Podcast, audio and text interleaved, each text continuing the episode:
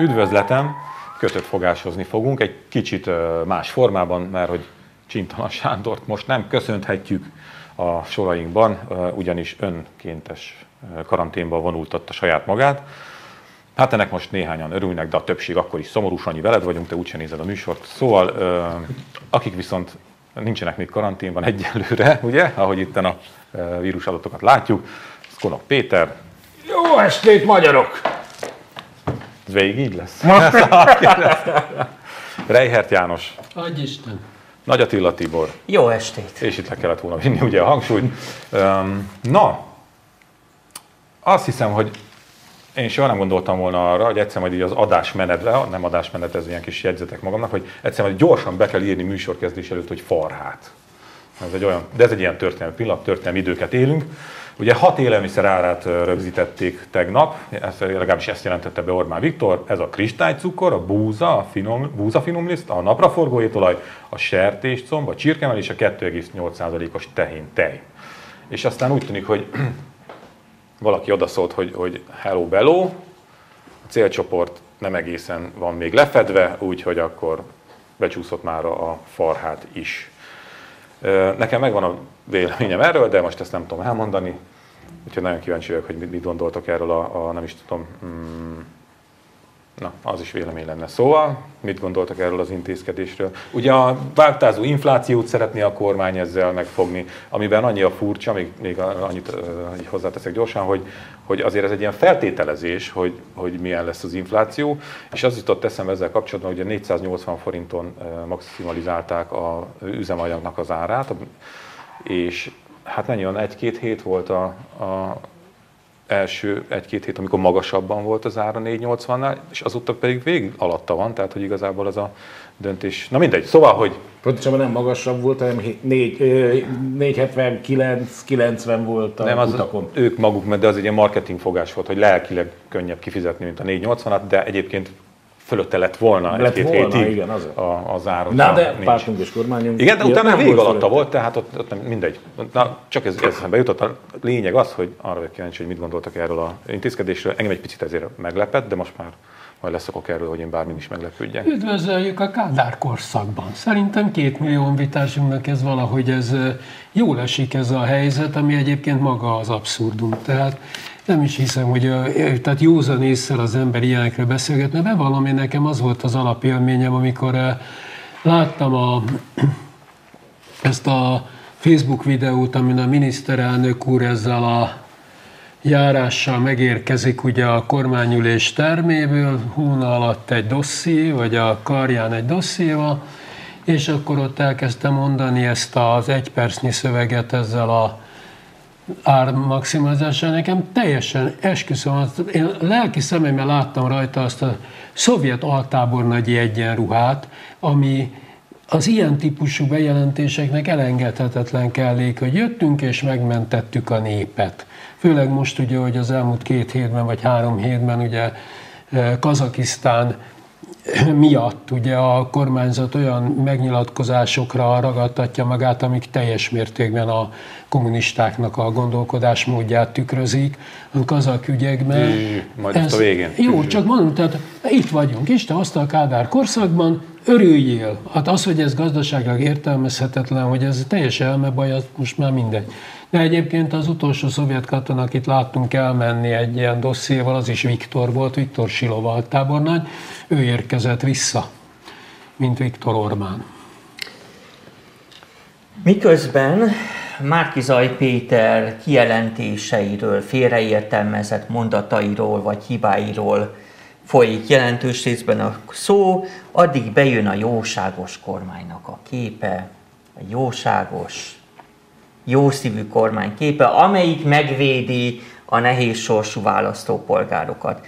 Nem véletlenül alkalmazok ilyen ellentétpárt. Tehát miközben az ellenzék kampánya csak elég nehezen indult be, mostanában láttunk nem túl mozgósító plakátokat az ellenzék részéről, közben a kormány egyfelől meghatározza már megint a napi rendet, most, most is ugye ezzel kezdtük, ezzel a témával kezdtük a mi beszélgetésünket. A mai kormányinfónak is ez egy központi témája volt, tehát a kormány továbbra is magánál tartja a kezdeményezést. Más kérdés, hogy hát vajon akkor is bevezették volna ezt az ástoppot, hogyha most választások előtt lennénk 80 nappal. Én azt gondolom, hogy nem valószínű, tehát a kormány jó szívűsége jelentős részben azért annak tudható be, hogy választások előtt vagyunk, és már három hónap sincs hátra. Az ellenzék erre adott válasz a választástechnikai szempontból kimondom, hogy rossz. Az áfa csökkentéssel az a gond, hogy annak jelentős részét egyszerűen elnyelhetik a kereskedők, amire utalt is Gulyás Gergely. Ezzel szemben um, sok választó azzal szembesül, hogy most látható eredménye van a kormányzati politikának, és végül ne felejtsük el azt sem, hogy velünk ellentétben nagyon sok választópolgár Magyarországon alacsony iskolai végzettséggel rendelkezik, jelentős, nem jelentéktelen azon választópolgárok száma, amelyik fél analfabéta, tehát bonyolultabb szövegeket nehezen ért meg, hanem egyszerű dolgokat ért meg.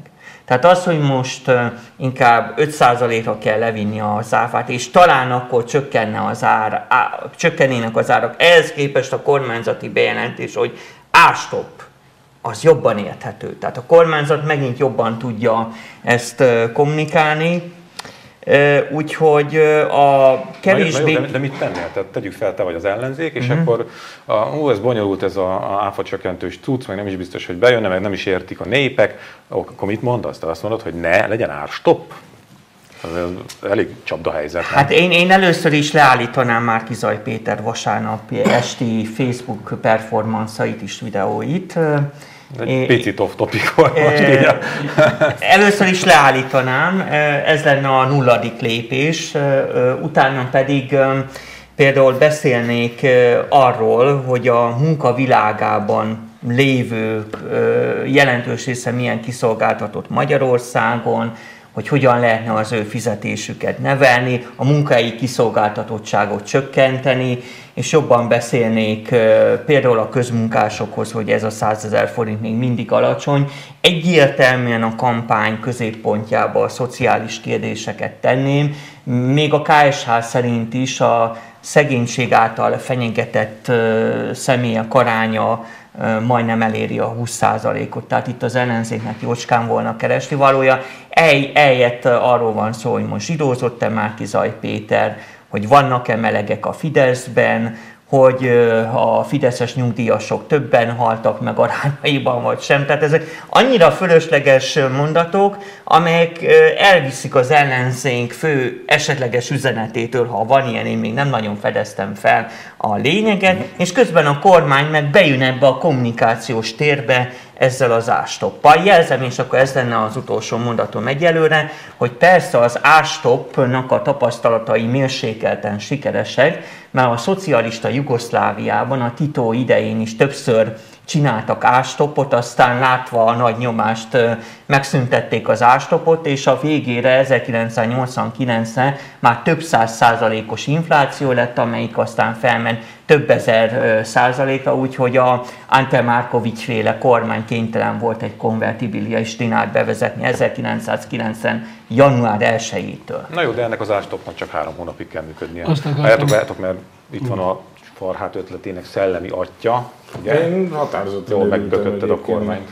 Tegnap tiltakoztam, hogy a farhát miért nincs benne ebbe a sajátos fogyasztói kosárba, amit pártunk és kormányunk nekünk innentől kezdve maximált áron biztosít, és ezek után tényleg én, most lepődtem, meg most értesültem róla, hogy de nem, nem, nem, nem, nem láttam, tehát előttem van azért a kép, hogy Gulyás Gergely sorol, és ja, és még a farhát is. Ha. Tehát ez szerintem azért egy jó lépés. Én megmondom őszintén, én örülök, hogyha bemegyek a boltba és olcsón kapok dolgokat, úgyhogy én nagyon hálás vagyok a kormánynak. Néhány problémám azért van ezzel a, a hatósági ármaximálással. Az egyik az, hogy elvileg ilyet nem csak a sztálinisták csináltak, meg nem csak a kádárék csináltak, mindenféle országban csináltak már ármaximálást különféle termékekre, általában ez ilyen háború esetén kerül erre sor, vagy hogyha tényleg totálisan összedől a gazdaságtól.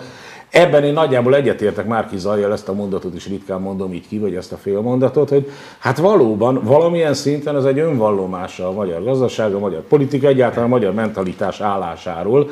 Ez a mi a magyar most, az a hatósági áras csirke, farhát, hogy megadhatjuk rá kérdést, elég érdekes. Másrészt pedig nem tudom, tehát valahogy szerintem meghatározza azt is, hogy mit vesz nekem. Tehát mi az, ami a, a demagógia középpontjában, hogy képzelik ők el az átlag magyar választót, aki mondjuk ő rájuk szavaz, vagy meg kell győzni, hogy ő rájuk szavazzon, mit fogyaszt ez az illető? És így be van lőve, hogy a disznóból a combját, akkor a csirkéből most már elejét hátulját, vagy azért alsó felét, felső felét. Mindez cukorral, meg búzával. Cukorral, igen, búzalisztel és étolajban és tejjel. Tehát így gondolkodtam, szerintem sokan elgondolkodtak azon, hogy mit lehet konkrétan ebből a, a kínálatból összehozni. Hírcsárda most felé ja, meg vagyok meglepődve, meg gusztustalan ételeket nyilvánvalóan. Én mondjuk mit több tejet iszom és pipázok, úgyhogy várom azt, hogy a dohányra is valami árstoppot vezessen be pártunk és kormányunk. A másik, ami ebben a szempontból érdekes, hogy október 15-re állítjuk előre az órákat, mert ugye hát e, előre-hátra megyünk, vagy hogy? Na, hát nem vissza, mert előre megyünk, hát vissza nem megyünk, tehát hogyha az Na, bonyolult idő. Jó, de annyit megyünk, hogy már körbe. Á, igen, igen, igen, egy ilyen sajátos, sajátos idő, idő, nem is tudom, időcsapdába kerültünk ezzel a történettel. Október 15-én én megnézegettem az árakat, és a nagy különbséget csak az étolajban láttam, mert az valóban úgy megy fölfele, mint a, a Bajkonurban a rakéta, de, de eh, hú, valahogy bele kéne szőnöm egyébként a guánót. Tehát így, ja, tényleg. Tehát úgy, úgy, úgy megy föl, mint ahogy a guánó, nem tudom. Rakódnak, majd, rakódnak majd ezek a elmaradt áremelések, mint a guánó. Ez jó, ez jó, ez jó. Ezt, ezt, ezt, ezt, ezt én mondtam. Köszönjük Sándor az útmutatást. Eh, tehát így még, még azon a szinten is, hogy eh, megpróbálják elmagyarázni nekem, hogy tehát, drága barátom, innentől kezdve olcsóban veszed a, a disznócombot, a másfele, nem a másfele, a 2.8-as tejet, stb. stb. stb. De valójában nem veszem olcsóban, picit esetleg még drágábban is veszem, mint október 15-én volt, picit, picit talán, de mégiscsak olcsóbban, nagy különbség nincsen.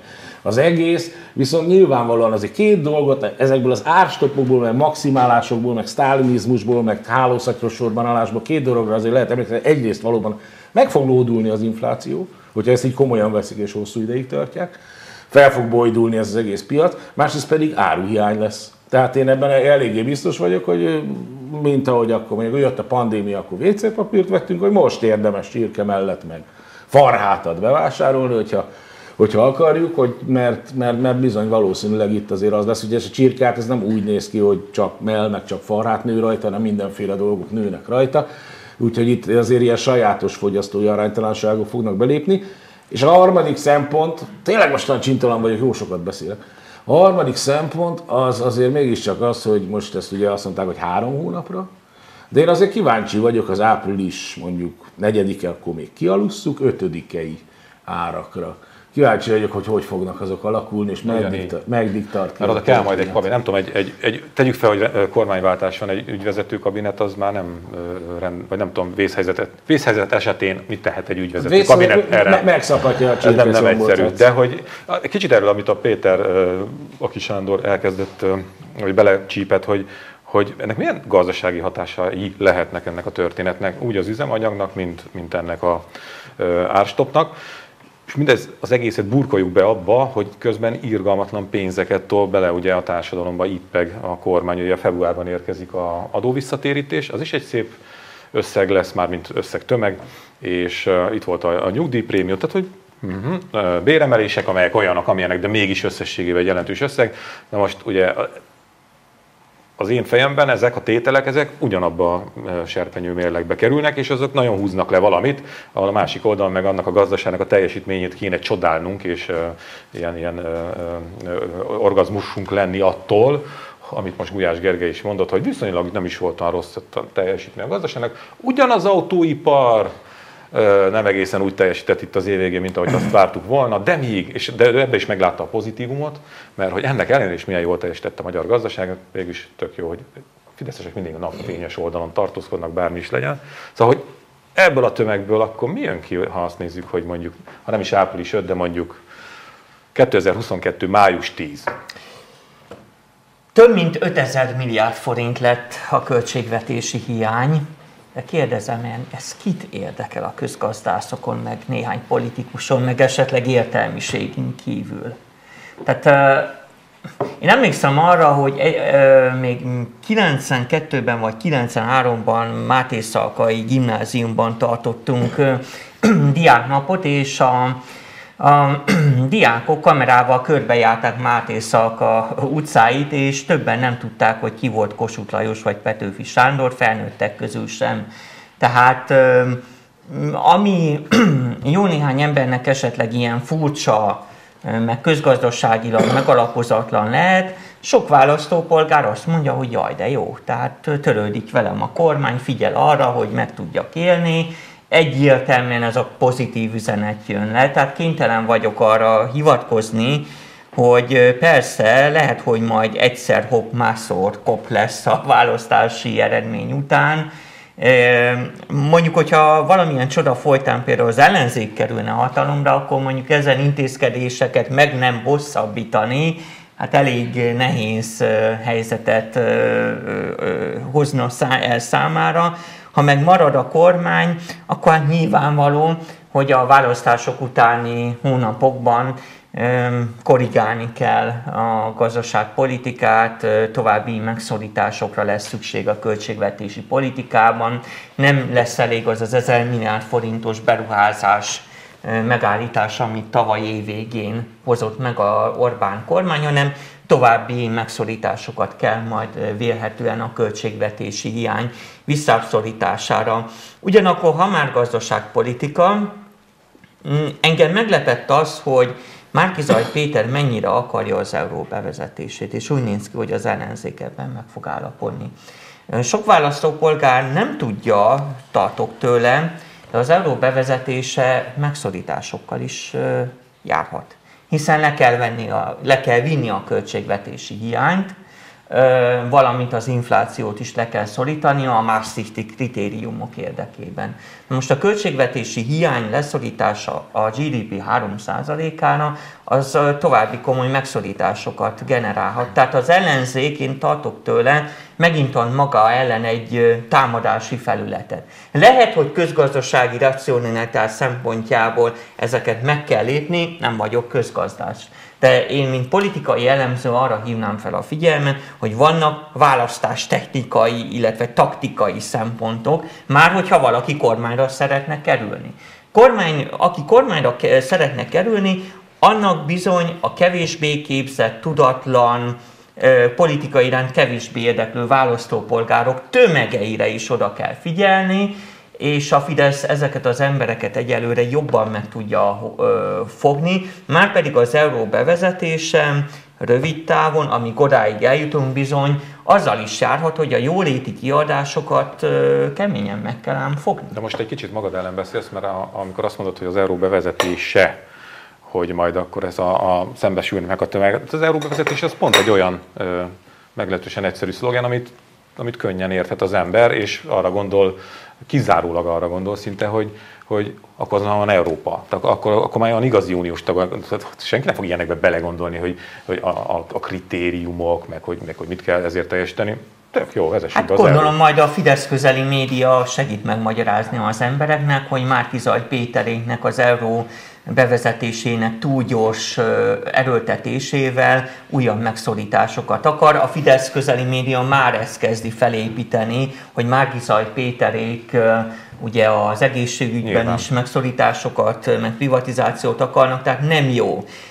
Nem jó, ráadásul az euró bevezetése nem gondolom, hogy például a szegény sorban élőket annyira izgatná, hiszen ugye például azoknak érdekes, akik mondjuk rendszeresen ki tudnak menni külföldre, és akkor ugye nekik jó, mert hogyha eurót asszáló országokba beveze, mennek, akkor ugye árfolyam veszteségtől megszabadulnak, de hát a szegényebb, a szegénység által fenyegetett, mint egy 18%-nyi választópolgárt ugyan mit érdekelni az árut. Tehát nem, de nem is azt mondtam, hogy, hogy ettől fognak lázbani, csak hogy az üzenet maga egyszerű. De Euró. pont az magyar a, eurót. Pont az a, igen, csak hát lehet, magyar égre, magyar eurót. Megint, megint beleütközünk abba a problémába, és az az igazság, én erről hosszan tudnék még beszélni, hogy, hogy az ellenzéknek egyelőre nincsenek igazán olyan pregnáns, markáns üzenetei, amelyek a politika iránt kevésbé érdeklő választópolgárok nagy tömegeit is megfognák. Én olyat sem nagyon láttam az ellenzéktől, ami a politika iránt határozottan érdeklő embereket megfogná, de ez megint másik kérdés. Szerintem, szerintem amiről beszélsz, tehát hogy mi lesz ennek a középhosszú távú, tehát választás utáni gazdasági hatása, az egy irreleváns kérdés. Nem létezik. Ez a kérdés per pillanat a politika számára Igazából az ellenzék oldalon se, de most nézzük a kormány oldalt, hiszen ők hirdetik meg ezeket a dolgokat, nincs. Lehet, hogy készülnek háttértanulmányok, meg készülnek ők erre, meg gondolkodnak ezen, de alapvetően az üzenetekben ez nem szerepel. Az a lényeg, hogy addig mi lesz. Most osztogatunk. A most osztogatás viszont egy ilyen folyamatos jelenidőként jelenik meg. A most osztogatunk azt jelenti, és így is kommunikálják, hogy mi mindig adtunk nektek. Mi mindig kiálltunk értetek. Rezsicsök volt. Megvédtük a nyugdíjakat. Már ezt is hallottam pozitív kontextusban egyébként újra egy kicsit meglepő, mert az ember azt gondolna, hogy akasztott ember házában kötelet. Nem. De most már ezt is emlegetik. Tehát képes képesek egy ilyen évtizedes folyamatot belelátni abból, hogy a magyar kormány az mindig ott állt a vártán, mint egy ilyen pajzs vagy védőeszköz, és a magyar népet ezektől a mindenféle begyűrűző idegen ár problémáktól megvédte. Nem jelenik meg ez így a kérdés, hogy na de miből? Nem jelenik meg ez a kérdés, hogy ki fogja ennek meginni a levét. Uh, nyilvánvalóan egyébként mi fogjuk meginni a levét Persze. annak, ami nem is történik.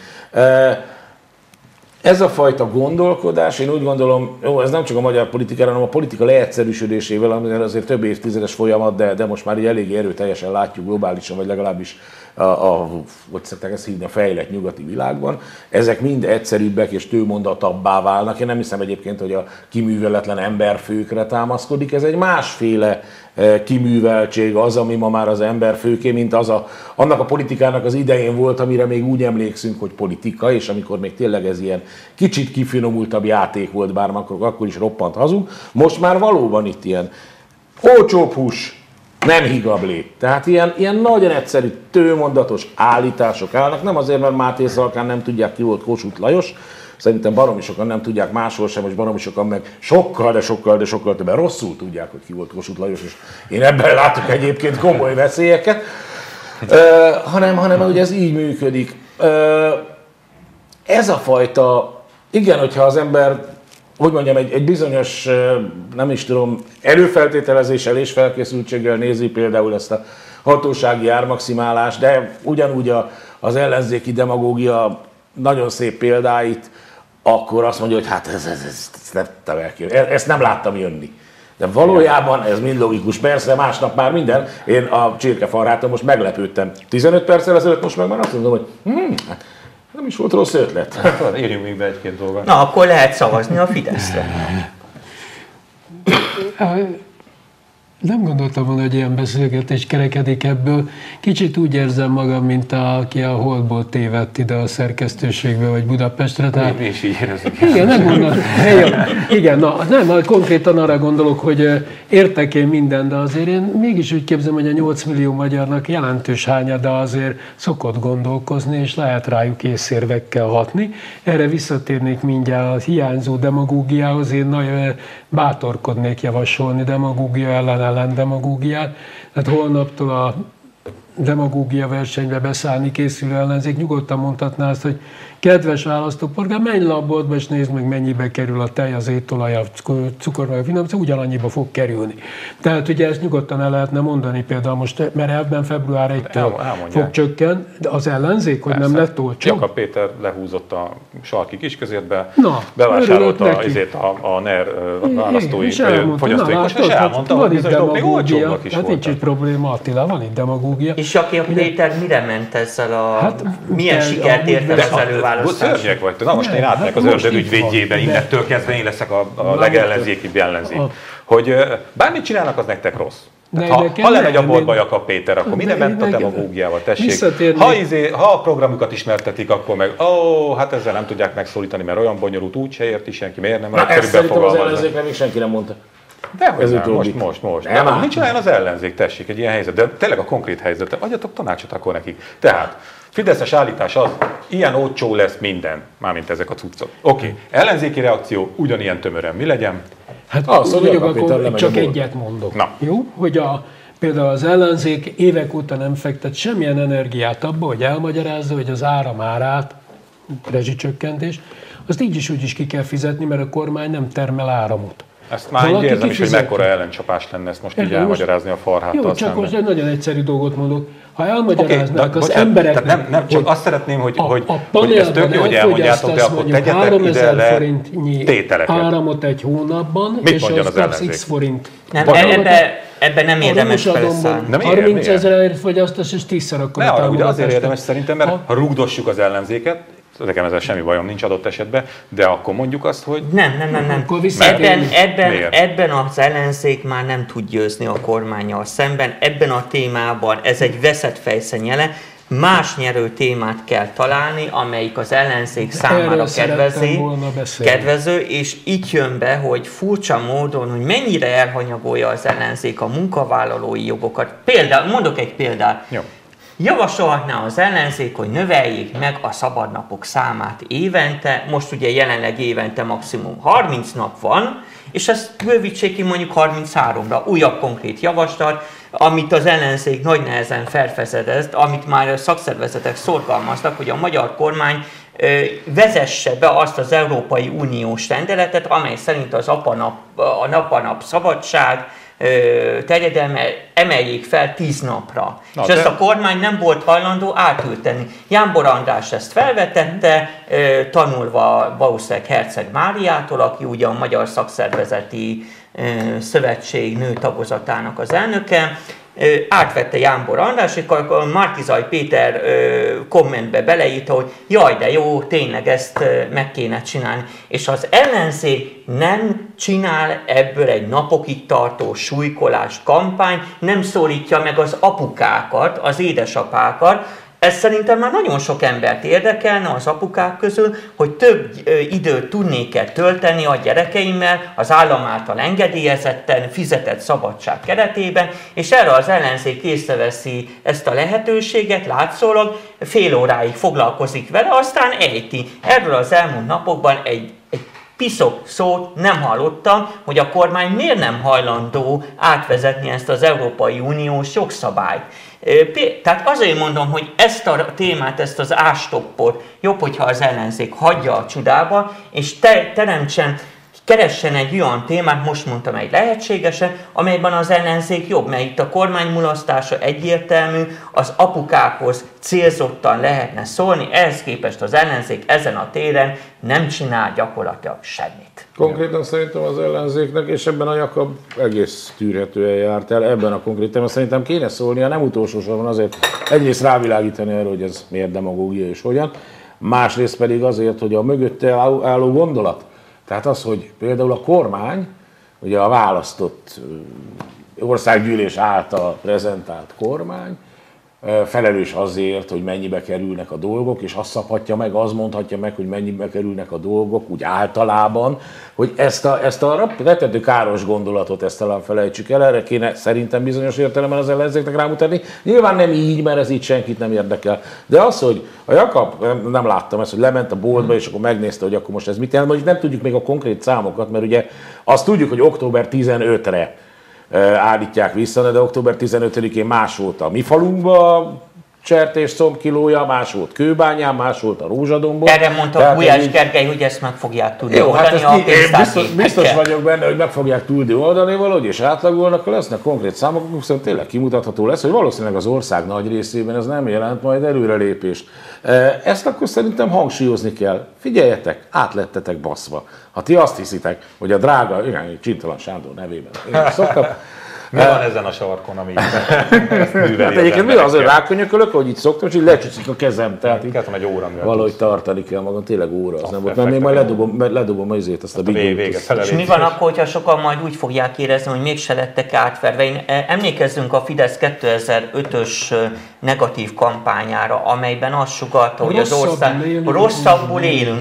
És, és kiderült, hogy Hát akkoriban az emberek, nem mondom, hogy nagyon jól éltek, de rosszabbul nem éltek, hiszen ugye ott volt a Megyesi Péter féle osztogatás is, Tehát, meg a gyógyszerféle osztogatás, hát igen, nagyon igen, tehát egészséges. Az, az, az, az, az hogy az áruk és az mindenek előtt az élelmiszerek egyébként jellemző módon ebben itt zöldségről, gyümölcsről, ilyesmiről, mint azok nem lennének alapvető élelmiszerek. Sőt, sem volt. kenyérről sem volt szó. Hát a liszt, Hát a liszt elméletileg az vagy- izé, De a begyűrűzik, az árcsökkenésbe. 360. Na de hát a- a- az azért egy eléggé általános, és szerintem mindenki által tapasztalt dolog, hogy bizony írdatlan mértékben emelkedett a kvázi megélhetés, és ez, ez ebben nagy mértékben az élelmiszereknek az ára. Tehát itt azért az a, a rosszabbul éltünk, élünk, mint négy éve, az egy kicsit nehezen volt körvonalazható, meg tényleg ott az a savanyú néni, akiről aztán kiderült, hogy milliómos, meg. Tehát az egésznek volt egy ilyen nagyon rossz feelingje. Most szerintem még a fideszes szavazók nagy része is, nem tudom a te fideszes ismerősöd hogy van ezzel, körbe röhögi az Orbánékat, hogy azt kezdik el magyarázni, de hogy itt most minden jobb, és minden olcsóbb, és minden könnyebb. Nem, hát nem is ezt mondják egyébként, azt mondják, hogy sikerrel ellenálltunk, nagyobb sikerrel, mint mások a válságnak, de hát azért, hát azért annyira nem fasza.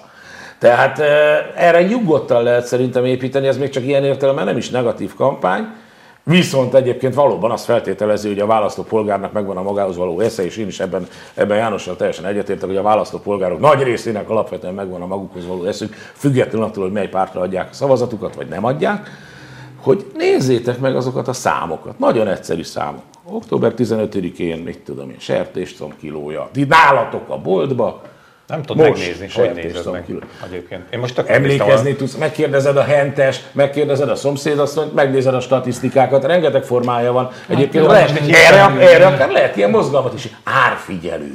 Árfigyelő. És aztán utána fel lehet Itt, és mi jelenteni. az időutazó árfigyelő. Ne felejtsd el, hogy egész hasonlót kezdeményezett a egyébként Fidelitás nem olyan régen, ugye?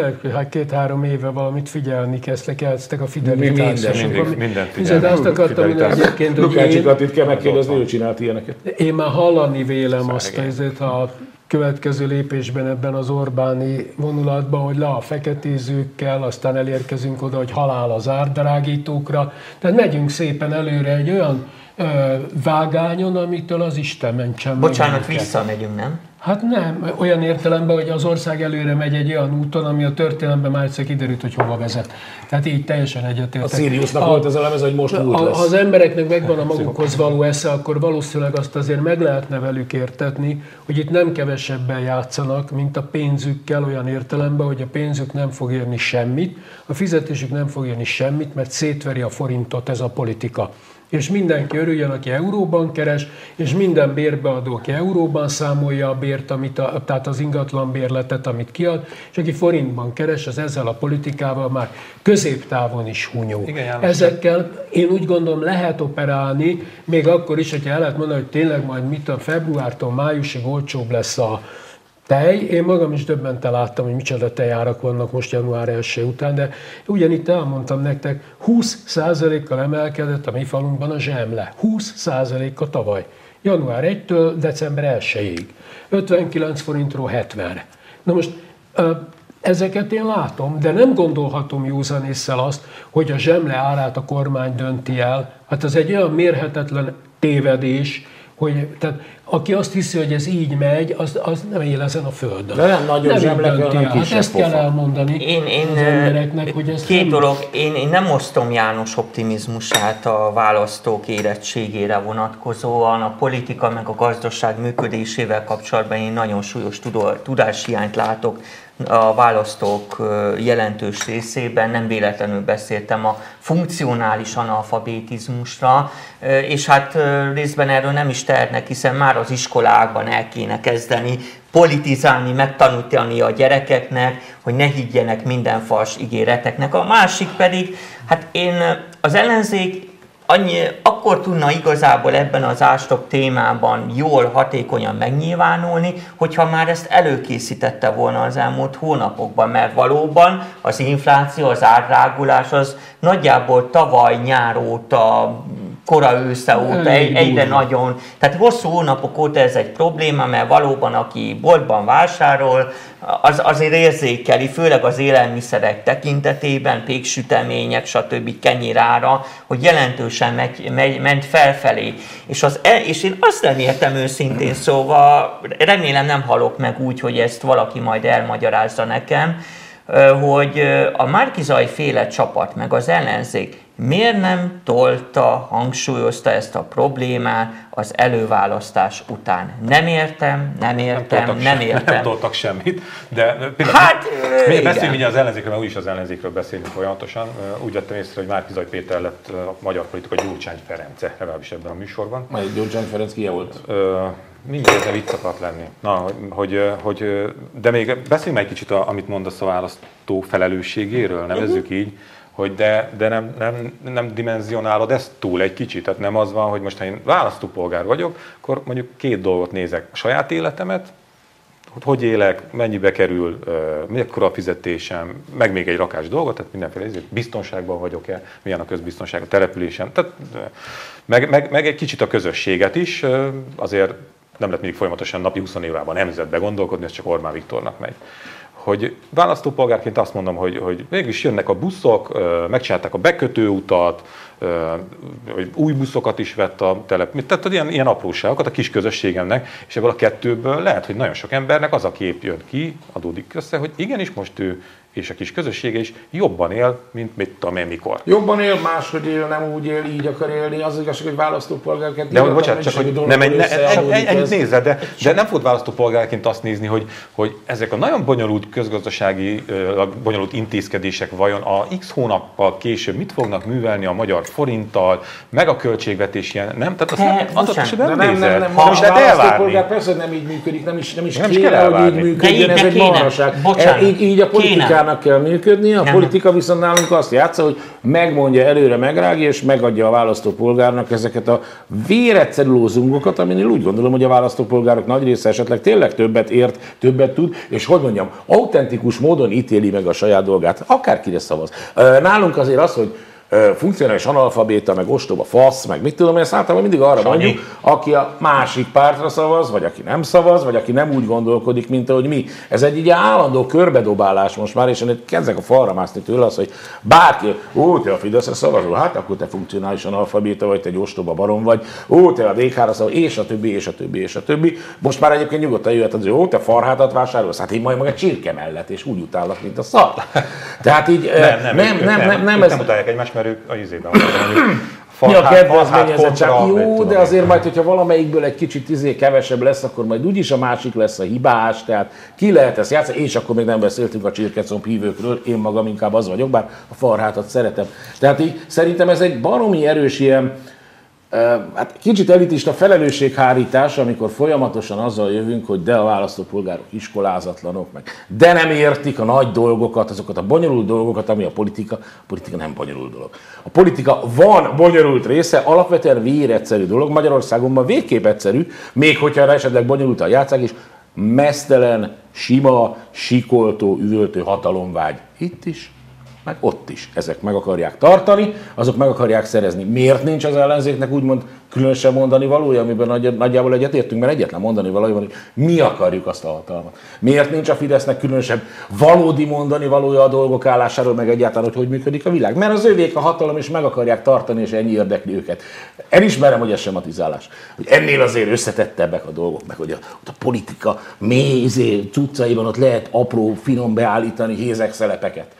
De itt nem a hézak szelepekről szól a történet. Itt már régen nem tulajdonképpen arról szól, most ilyen rettentő, na most olyan Kossuthi vagy Kasszandrai leszek, hogy ez a rohadt ország meg lesz még 10 vagy 15 vagy 20 év múlva, és most nem a klímaváltozásról beszélek, mert lehet, hogy nem lesz meg semmelyik.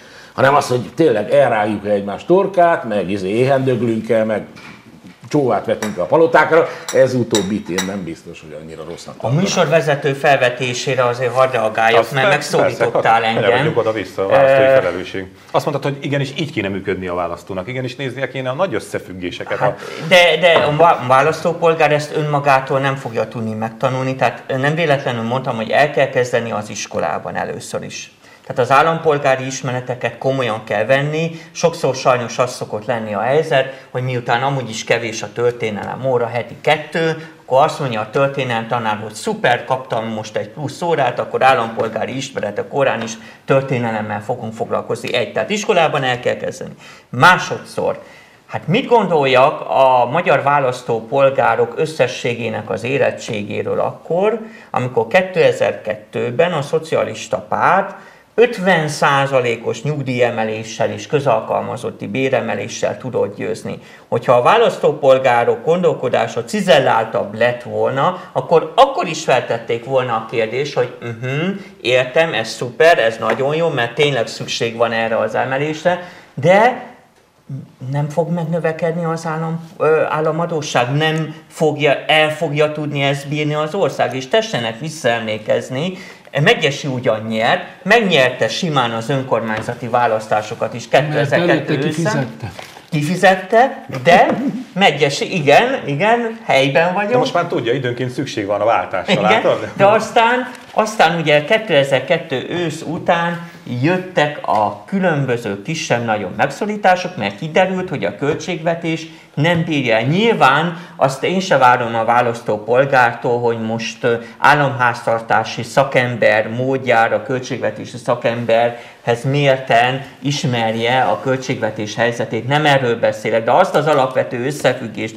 amit egy háztartásban is meg lehet tapasztalni, hogyha nagyon sokat költök egyszerre, miközben a fizetésem annyi amennyi, akkor adósságba verhetem magam. Tehát az ország költségvetése is nagyjából így működik. Ezt azért iskolában el lehet magyarázni a jövendőbeli választópolgároknak, csak érdekes módon Furcsa módon egyetlen egy kormány se nagyon törekedett arra az elmúlt 30 évben, hogy kiművelt emberfőket neveljen, akik a politika világában viszonylag járatosak. Annyit hadd tegyek hozzá, hogy élénken emlékszem, hogy a 2002-es kampány idején az 50%-os ígéretnél az egyik ELTE intézetben, ami több tanszék együtt, ugye, egy egyetemi tanárbarátom azt találta mondani, amit az előbb Attila, hogy nincsen benne a rendszerben, hogy 50%-os béremelést kapjunk mi professzorok, erre az összes többi professzor azt mondta, hogy ezt hagyd abba, fog be a szád. Tehát ez, ezek egyetemi professzorok voltak egytől egyik, tehát ezek nem a, uh-huh. a József Attila, vagy mi a teleki piacon várták, hogy valahol alkalmazzák őket napszámba. Én úgy gondolom, hogy amit te mondasz, és ezt egy szerkesztőségben azért mindenképp aláhúznám, nagy tévedés azt hinni, hogy egyszerűen a gyerekeket az iskolában megtanítják, és akkor ők úgy gondolkoznak.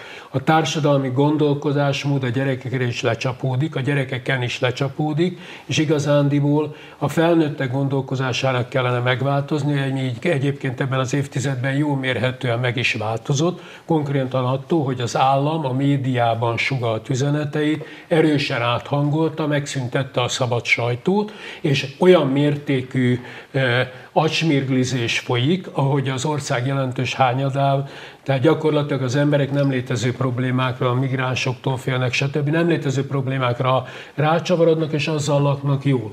Úgy gondolom, hogy a dolog úgy működik, hogy a felüllevők, tehát akik a társadalmat vezetik, a legjobbak, mert ugye azoknak kéne vezetni a társadalmat, példát mutatnak először. Például nem csinálnak olyat, mint Orbán Viktor tegnap, hogy kiáll és közlő, hogy félkézzel megállítom az áremelést. Egyszerűen azért, mert a többieknek szólniuk kéne nekik, hogy Viktor nem te szabod meg az árakat. Lehetsz te miniszterelnök, lehetsz te bármi, de nem te szabod meg az árakat. Az árakat a piac szabja meg. A csirke árát az kell szabja meg, hogy mennyibe kerül a csirkét fölnevelni.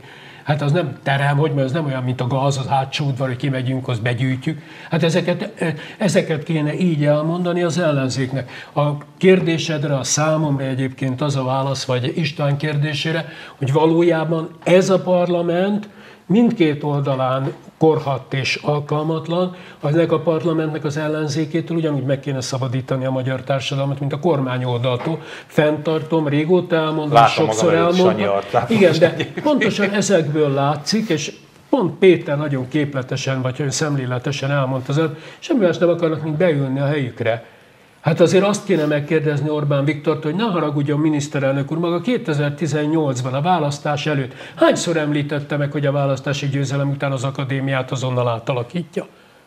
Az a vicc, hogy Megemlített? Nagyjából, a 2010, a 2010-es választás előtt hányszor említette meg a miniszterelnök úr, hogy a magányugdíjpénztár Hát hányszor voltak? bár, bármi olyasmire felhatalmazást kért, volna, volna Most is csak Bianco tetszett, csekket tetszik kérni miniszterelnök úr, aminek a vége az lesz, és tulajdonképpen itt látnám a valódi ellenzékiséget, hogy elmondja neki, hogy kedves Kedves magyar választók, az egészségügyi rendszer úgy, ahogy van, tarthatatlan. Ha a miniszterelnök úr kétharmadot kap, akkor nagyon fognak csodálkozni, hogy egy év múlva hogy fog kinézni az egészségügyi rendszer. Úgy át fogják alakítani, hogy rám is mennek rá a benne levők sem. Például Ezt már, ezt pont. már mondta Hitler is, adjatok nekem 5 évet, és úgy megváltoztatom az országot, hogy nem 12, fogtok de ráismerni. éves. Na, Na, Na, de ezt tartottak. Nézd, a, a most felvezetésben én egyetértek meg. Tulajdonképpen az a vicc, hogy a konklúzióddal is. Közte viszont volt ez a, a, az eliteknek kéne példát mutatni, mert ők a legjobbak. Értem, hogy ez idézőjeles volt, Hát illetve egy a, ilyen... a, az optimata szóval, tehát hogy a ők, társadalmat de a legjobbak vezetik. Igazából Tudom, hogy nem úgy a legjobbak, Pont, pont ez a de a probléma, mintaadás pont ez a az ő probléma az egésszel, hogy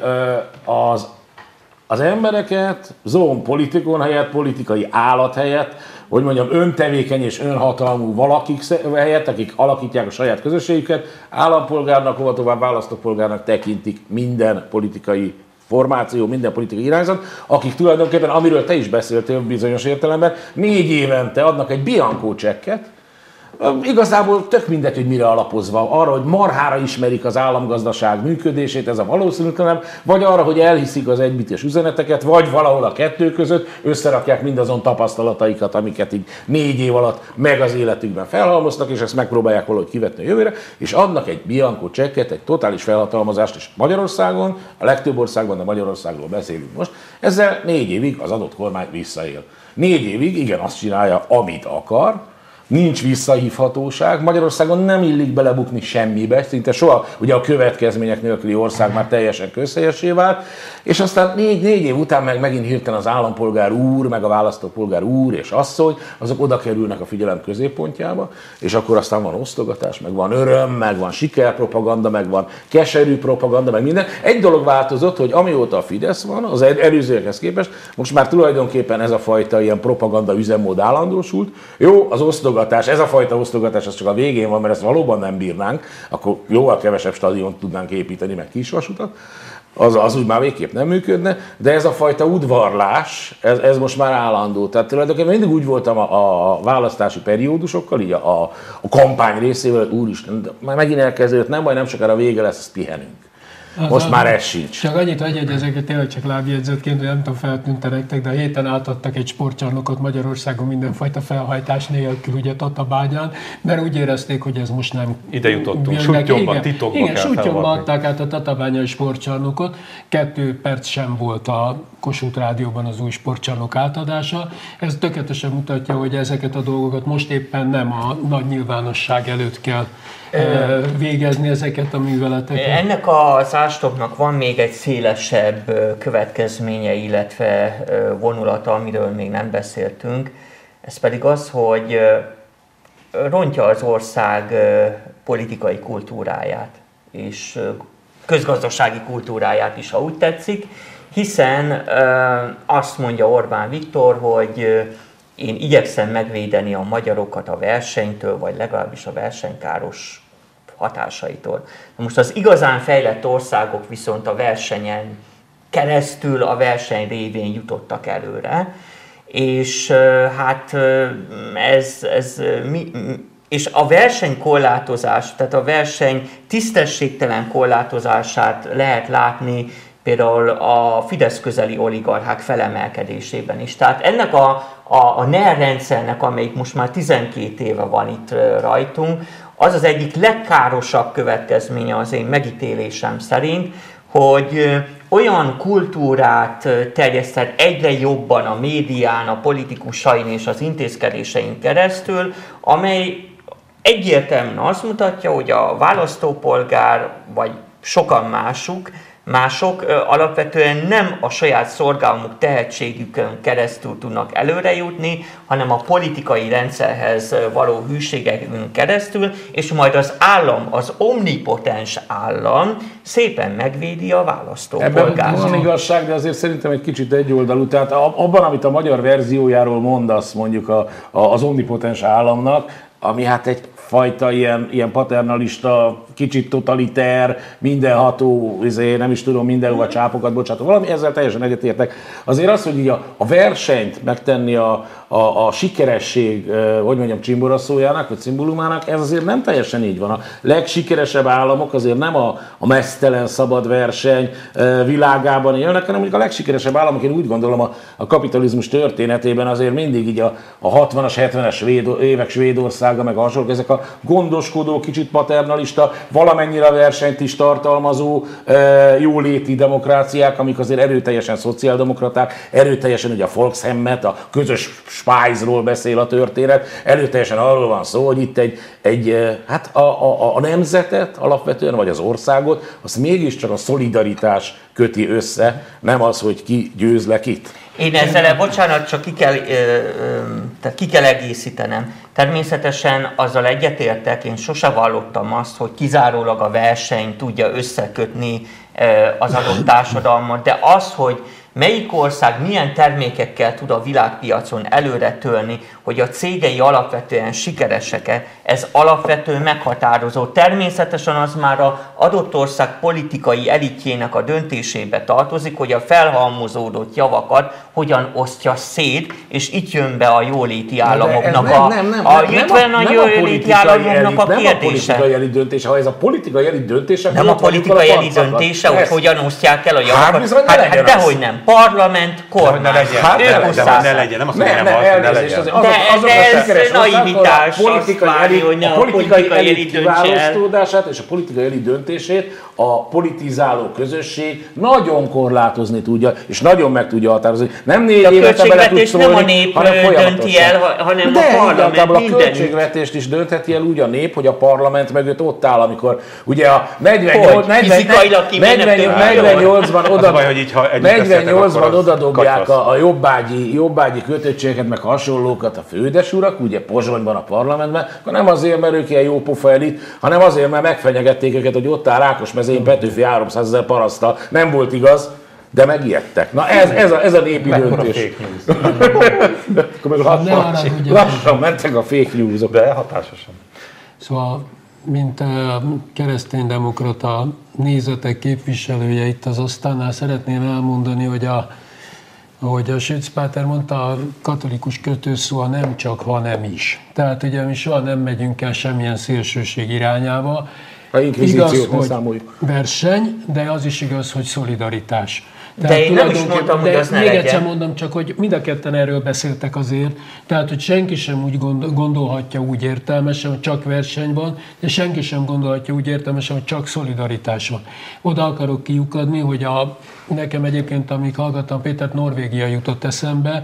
Norvégia népe a történetől kezdve igen szegény volt, és tulajdonképpen önálló államisággal sem bírt nagyon sokáig. Viszont amikor most megtalálták a talapzatban, ugye, hogy jött a 60 éve azt a szép méretes gázkincset, és hirtelen lett bevétel, Norvégiában a korrupciónak nem volt talaja. És Norvégia népe egyként, hogy is -e, profitált a tengeri lábazatban lévő gázból. Azért, mert Norvégiában nincs esélye egy korrupt kormánynak, mert a korrupciót Norvégia népe nem tűri el. Na most visszaértünk oda, amit fenntartok egyébként, hogy az elit példamutatása, tehát hogy amennyiben egy országot korrupt elit vezet, akkor annak az országnak a legkedvezőbb feltételek között sem lesz jó jövője, Hát erre példa az Orbán rendszer. Szent István óta nem volt Magyarországnak olyan tíz éve, mint most, hogy ennyi jó pénz jött volna be az országba. Ebből az országból Ausztriát lehetett volna csinálni tíz év alatt, ha nem lopnak el mindenből 10-20-30-40 százalékot. Azért nem jutottunk előre, és azért, amit egyébként a keresztény, tehát az egyház társadalmi tanítása nagyon világosan leír, hogy a korrupció rohasztja szét az államokat. Ez második János pápápa nagyon szépen megírta. Tönkreteszi a versenyt, megszünteti a bizalmat a vezetők és a vezetettek között.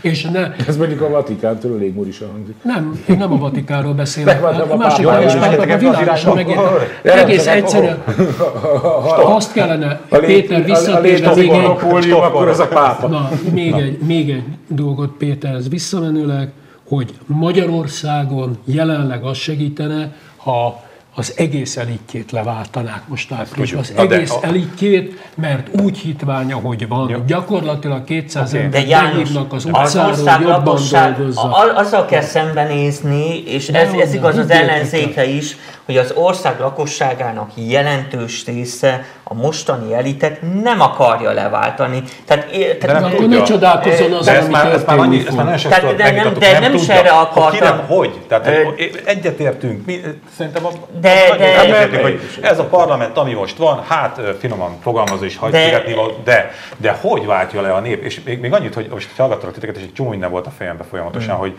hogy ö, mondjuk Gondoljátok végig egy napotokat, amikor felkeltek, kimentek az utcára, tesztek, vesztek, jöttök, mentek, izé, este haza, tök mindegy. Hogy ö, amiről ti beszéltek, és én is azt gondolom, ez tök jó lenne, felelősen gondolkodó, ö, nyitott, ö, ö, elmélyű, amit hogy nem fizikailag. Olyan állampolgárok, akik, akik át akarják látni a dolgokat, akik értelmezni akarják, akik belátják, hogyha... volna jó. Igen ám, de mi az a mentalitás, amivel te találkozol nagyon sokszor? Jöttöd mented be magyar létezésedben? Mert én nagyon sokszor azt látom, és ezt baromi jól kihasználja szerintem a Fidesz, ez a én vagyok, én, az én az mondjuk jelenti éngemet, meg a családomat körülbelül, és a többi nem nagyon érdekel. Nekem, nekünk jó legyen. Éljük túl valahogy. Most nagyon csak, csak, csak, és ennek valószínűleg megvannak a történelmi okai is, hogy miért alakult ez így ki a magyar társadalomban, sors tépte a magyar társadalomban, de én ezt a mentalitást láttam nagyon sokszor a közlekedésben, ha bemész egy üzletbe, hogy tehát egy csomó, csomó helyen. Tehát magyar és magyar Én- között én- az elemi csak én. kapcsolat a Na most, amikor csak én van, így van. akkor abból nem fog kialakulni a közösség. És de ahhoz, amiről ti beszéltek, az az elit- elitváltásra, a felelős gondolkodásra, ahhoz bizony egy nagyon komoly, nagyon sűrű szövetű társadalomnak kellene lennie, nem ennek a én magam és majd valahogy a családom Az, túléli. a- az, az a végén. vicc, hogy amit mondasz, az egy teljesen létező látlelet, és így vagyunk szocializálva, folyamatosan így szocializálnak minket, azért ezt hozzátenném.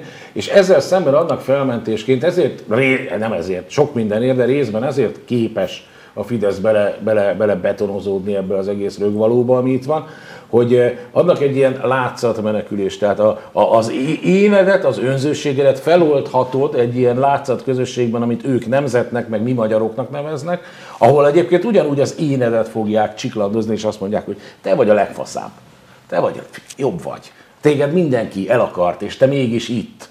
É, tehát miközben rohadt önző vagy, miközben úgy működsz, hogy mindannyian tulajdonképpen működünk, miközben nagyon szorosra vonod a kisköreid határát, mert a kisköreid azok tényleg csak a saját befolyási övezetedre sz- szorítkoznak. Egyrészt elfogadod azt, hogy ők is így működnek, hogy így működik a világ. Mert hát, hogyha te így működsz, akkor miért pont Orbán Viktor ne így működne, akkor miért pont ne, ne venne a izé, Gránit Bankot a Tiborcs fiam, akkor miért pont ne csinálna új céget a Sára lányom, tehát ez tök természetes. Másrészt pedig megvan a felmentésed, mert te valójában nem az a kis szorongó és sarokba szorított valaki vagy, aki, aki tényleg, hogyha tükörben néz, akkor szarul érzi magát, én mondjuk nem, mert én szép vagyok, hanem, hanem, hanem, hanem valami több vagy. Része egy ilyen kultúrának, része egy nemzetnek, ami többet ér a többinél.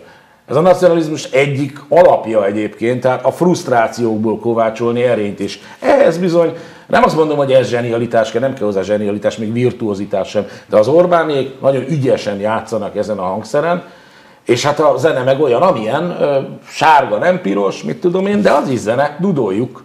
És ráadásul jobban, mint Ma- Márki-Zaj Péter videójában sikerült tudolni. Jó, azt, azt én nem értem, hogy ez mi. Én sem értem. Na, ö, várjál, legyen, legyen ez egy tökéletes átvezetés, mert a, kicsit beszéljünk az ellenzékről, alig beszéltünk Hát tényleg, tényleg, mert szóba se kerültek. De nem, tényleg hogy beszéljünk az ellenzékről. A, mondjuk a friss hír, ami az ellenzékkel kapcsolatos, az az, hogy ugye elfogadtatott a közös lista, megvannak a ö, országosi választásoknak, az összevont ellenzéknek a összevont ellenzék, az jó elszólás, mi összevont ellenzék, igen. Szóval, hogy megvannak a lista vezetői, olyan nagy meglepetés szerintem itt senkit sem ért ezzel kapcsolatban. A másik, ami nem hír, hanem inkább ez a hangulat, ami körülveszi a történetet, az meg az, meg, az meg valami olyasmi, hogy, hogy mindenki próbálja értelmezni azt, hogy most akkor mit csinál az ellenzék. Miközben ugyanakkor, és akkor tényleg én lettem a ördög ügyvédje per pillanat, ez nem beismerés volt, hogy, hogy azért folyik a munka. Tehát elkészültek a programok, ez a Még apukás, készültek el. apukás, hát azért most már van- Csak készül. jelentős része azért megvan egy ezekben a munkacsoportokban, amiket be is mutattak, ez az apukás plusz, plusz szabadságos történet is ugye ott az egyik ilyen Jó, csak aztán elhalt. Igen, igen. Na, és akkor mindenhez nekem, én azt látom ebben a történetben, hogy, hogy valahol ott van a kutyus elásva, hogy itt van hat párt, hat elnökséggel, plusz itt van Márkizaj Péter a maga társaságával, és, és pont azon gondolkodtam, amit mondtál, hogy, hogy, hogy ez egy jó üzenet lehetne, de elveszett valahol ebben a katyvaszban, hogy nincsenek emberek, akik ezt így elmondanák, vinnék, ő lenne az ügynek a felelős, blablabla. De lehet, hogy lesznek, hát ezt még nem tudjuk. A kérdés az, hogy 80 nap elége arra, hogy ez a történet ki tudja futni magát. Én azt gondolom, hogy elvileg elég. Tehát azért az elmúlt években is, meg most a növekvő infláció miatt is, azért egy bizonyos elégedetlenség, vagy legalábbis morgás csak felhalmozódott az emberek egy jelentős részében. Tehát én azt gondolom, hogy az ellenzék még mindig meg tudná elvileg nyerni ezt az országgyűlési választást. Már csak azért is, mert azért az Orbáni gondolkodással kulturálisan is, különösen a diplomások vagy a magasabban képzettek körében sokan nem értenek azért egyet. Tehát el- elhangzott az akadémiai intézeteknek az elvonása, itt az Fidesz vissza, szerintem elég sok értelmiségi szimpátiáját veszítette el rövid vagy hosszabb távra, és azért hát az életkörülményekre negatív hatást gyakorolt a koronavírus válság, a kormányzati intézkedések eléggé szűkmarkúak voltak például a munkanélküliekkel szemben, emlé- emlékezzünk csak ezekre. Tehát, ö, tehát az ellenzéknek volna keresni valója. Csak nem így kell csinálni. Tehát ebből egyértelműen bukta lesz, hogyha az ellenzék vezetése, különösen Márki Zaj Péter nem szedi végre össze magát, és nem lesz végre sokkal tudatosabb, összeszedettebb a kampány. Tudomásul kell venni Magyarországon, hogy a is, Márki Zaj Péternek is, hogy a politikai kampány az egy rendkívül fegyelmezett, tudatos tevékenységet igényel. Márkizaj Péter ö, abban téved méghozzá nagyot, hogy ő azt hiszi, hogy ami bevált Hódmezővásárhelyen és bevált az, az előválasztáson is, az országosan is beválhat. Ő ebben megingathatatlanul, ahogy elnézem, hisz. Hiszen, hogyha meg tudta ezzel a stílusával nyerni az előválasztást, miért ne tudná megnyerni az országos választást? Arról feledkezik el nagyon-nagyon, hogy míg az előválasztáson ő ugye 600, illetve 800 ezer választópolgár többségének, vagy relatív többségének a szavazatát elég volt megnyerni. Itt 8 millió választópolgárról beszélünk, plusz a határon túliak, és nem beszélve arról az országos média környezetről, különösen a hagyományos médiumok terén, amelyekben a Fidesz még mindig meglehetősen erős, és erőforrás előnyben van, amint azt látjuk.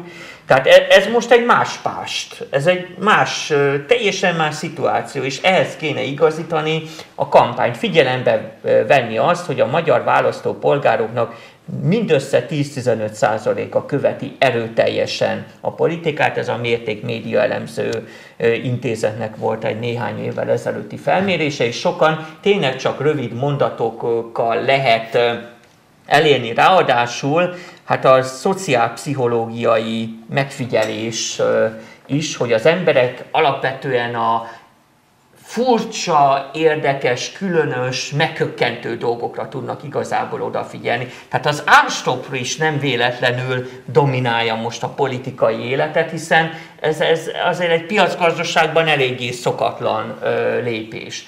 Na most, amikor Márkizaj Péter zsidókról beszél, melegekről beszél, meg erről, meg, meg a fideszes nyugdíjasok fokozottabb elhalálozásáról beszél, nem veszi figyelembe azt a szociál-pszichológiai tényt, amit kutatásokkal erősítettek meg, hogy az emberek ráadásul még a negatív dolgokra még inkább jobban odafigyelnek.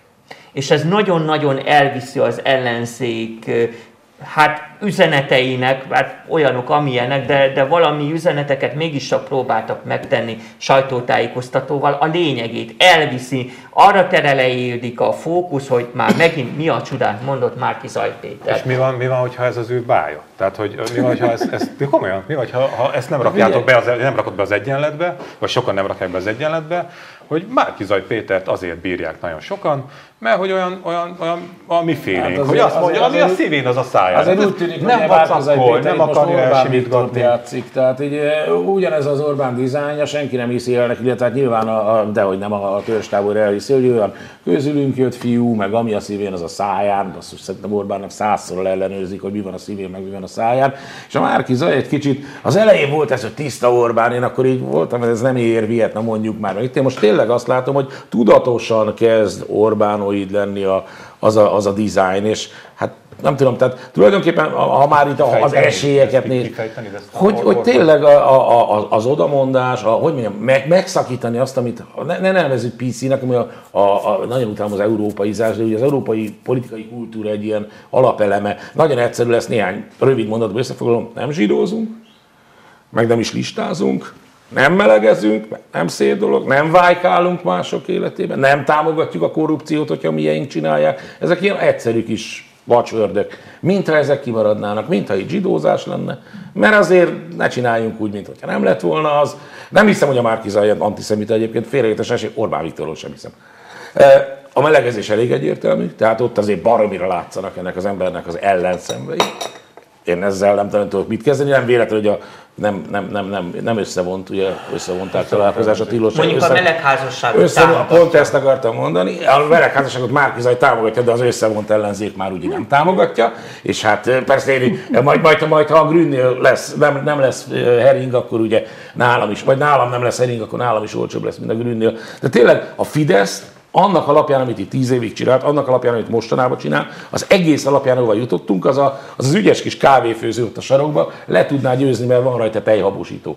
De a tejhabosító önmagában nem elég. Tehát ez az ellenzék, ez valójában képtelen arra, hogy legyőzze a Fidesz, mert hogy mondjam, nem, nem azt, hogy nem ad alternatívát, hanem én tényleg azt látom, hogy bárhova is jutnak, mint, a, mint az NDK, hogy is hívják, babakocsi gyáros, mindenképpen harckocsi lesz belőle. Ez az ellenzék, ez a politikai elit magát csak egy alternatív Fideszé tudja összerakni, és hát ez most már az x próbálkozás, talán most a leglátványosabb. Akkor most szinte végszószerűen tudok csatlakozni, meg kell mondjam nektek, nem, nem a műsorhoz, hanem ide, hogy a, én azért látom másképp ezt a dolgot, mert a maga idejében, októberben elég közelről figyeltem a az előválasztást, és én határozott meggyőződéssel vallom a mai percig, hogy Márkizaj Péter akkor érte el a, tehát akkor tökéletesen látta, hogy miért is győzött ő Dobrev Klárával szemben,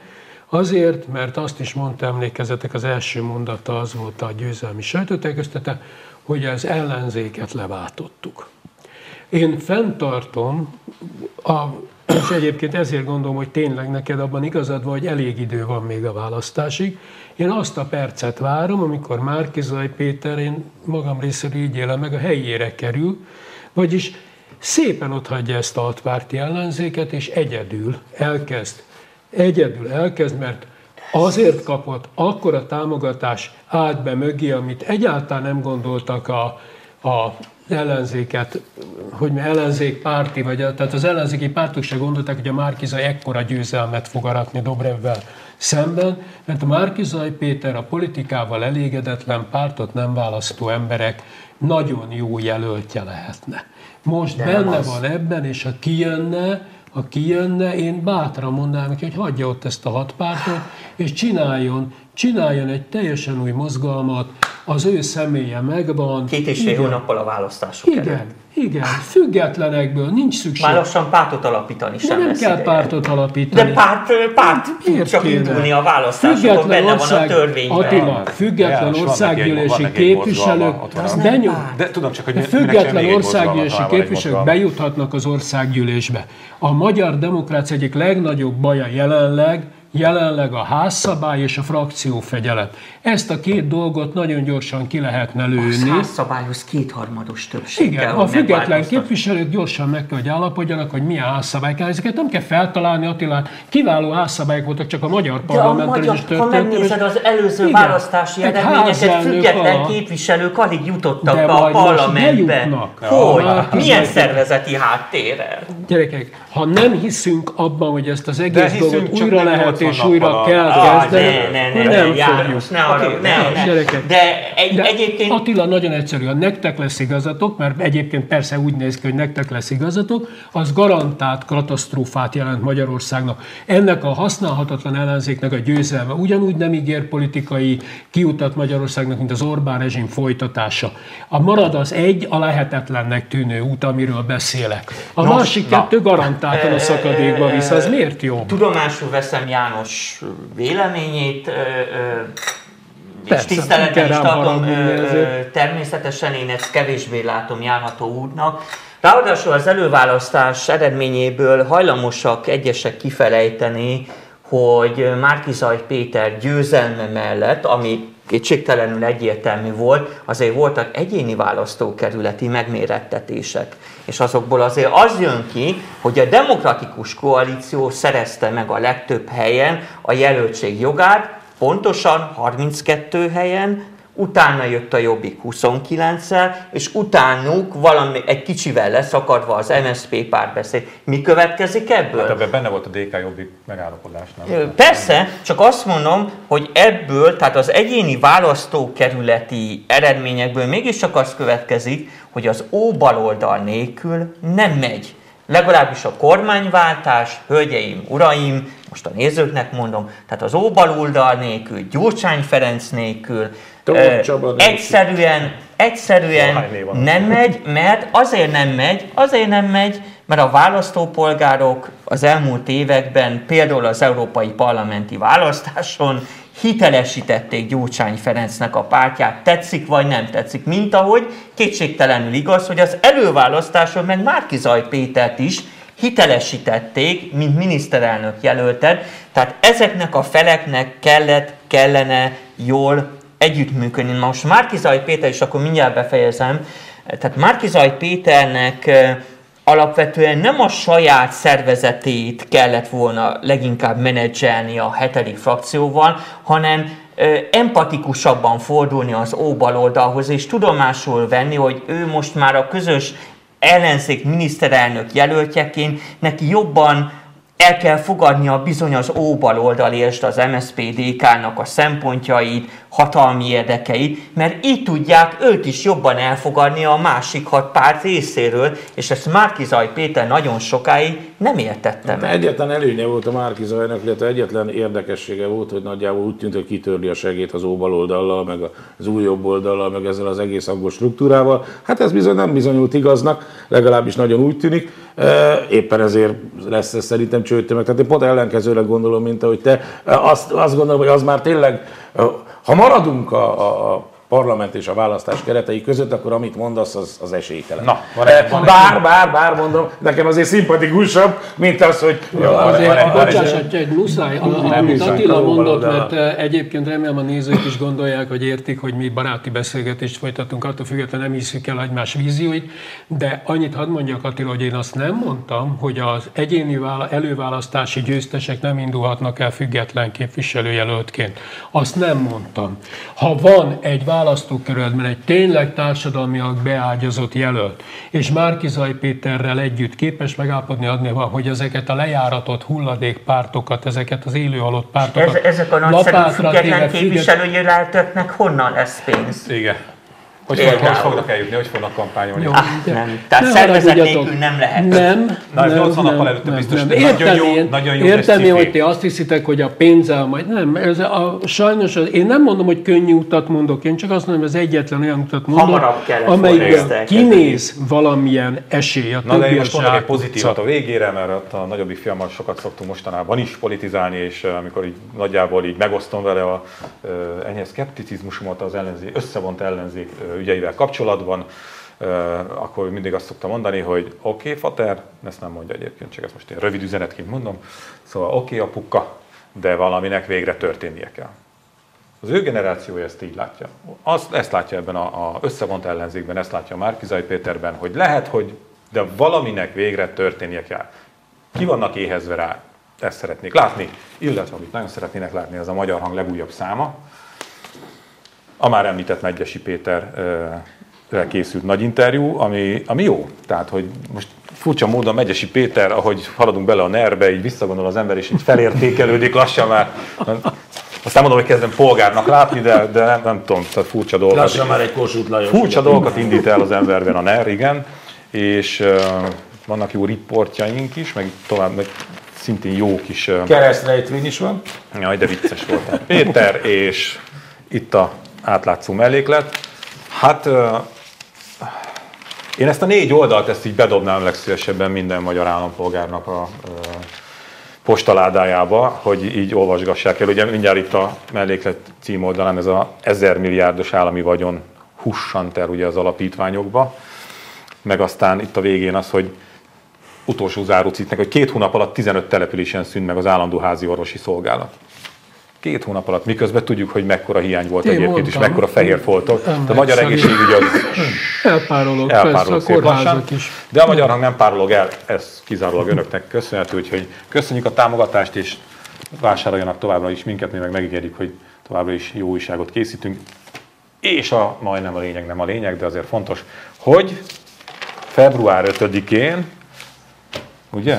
Igen, február 5-én szombaton, este 8-tól, kötött fogás extra. Nagyon szépen fogynak a jegyek, úgyhogy szerintem aki szeretne jönni és találkozni velünk személyesen is, az iparkodjon megváltani a jegyet a előadásra, showra, nem tudom, jó szokott lenni, nem?